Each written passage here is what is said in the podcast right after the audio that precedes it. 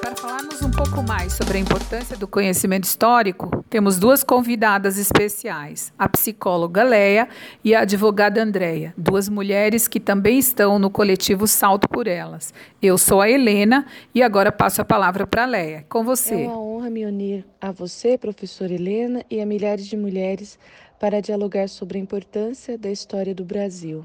Estamos em pleno século XXI e eu sou filha dessa era.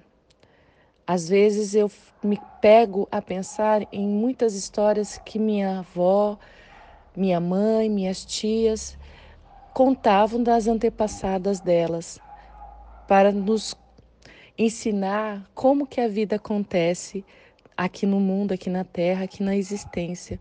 E diante desse olhar das minhas antepassadas, eu vejo na história muitas coisas se repetirem.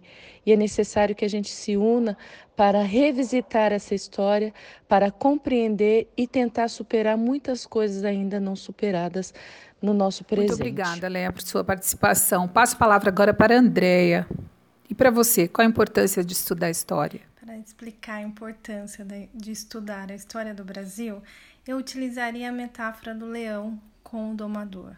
Não que o domador seja forte, ele simplesmente fez com que o leão se esquecesse de quem ele é e de onde ele veio.